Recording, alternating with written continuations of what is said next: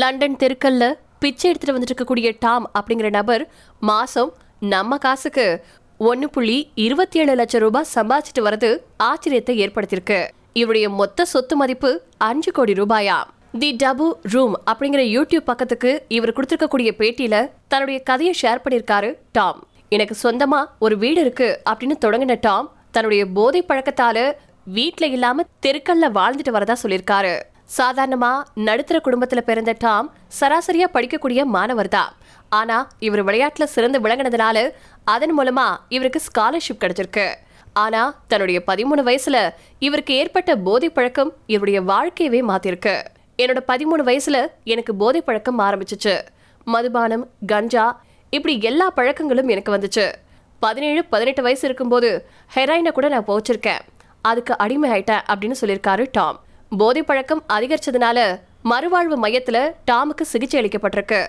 சிகிச்சைக்கு அப்புறமா கிட்டத்தட்ட ஏழு வருஷங்கள் எந்த பழக்கமும் இல்லாம சுத்தமா இருந்ததா அவர் தெரிவிச்சிருக்காரு.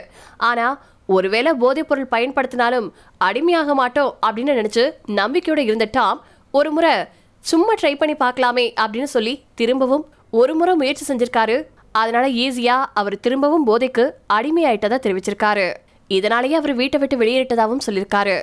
வீட்டை வாடகைக்கு விட்டுட்டு வெளியேறி இருக்கக்கூடிய டாம் தெருக்கல்ல பிச்சை எடுத்துட்டு வாழ்ந்துட்டு இருக்காரு ஒரு நாளைக்கு இருநூறுல இருந்து முந்நூறு பவுண்டுகள் பிச்சை எடுத்து சம்பாதிக்கிறாரு.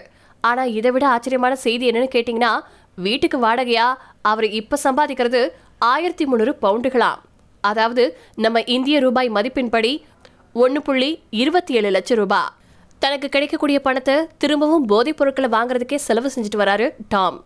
தன்னோட போதை பழக்கத்தால எந்த ஒரு முடிவையும் தெளிவா எடுக்க முடியல அப்படின்னும் அவருடைய குடும்பத்தினரும் நண்பர்களும் இவரை கைவிட்டுட்டதா டாம் தெரிவிச்சிருக்காரு. தெருக்கல்ல பிச்சை எடுத்து வரக்கூடிய நபர் மாசம் ஒன்னு புள்ளி இருபத்தி ஏழு லட்சம் ரூபாய் சம்பாதிக்கிறது பல பேரையும் ஆச்சரியத்துல ஆழ்த்திருக்கு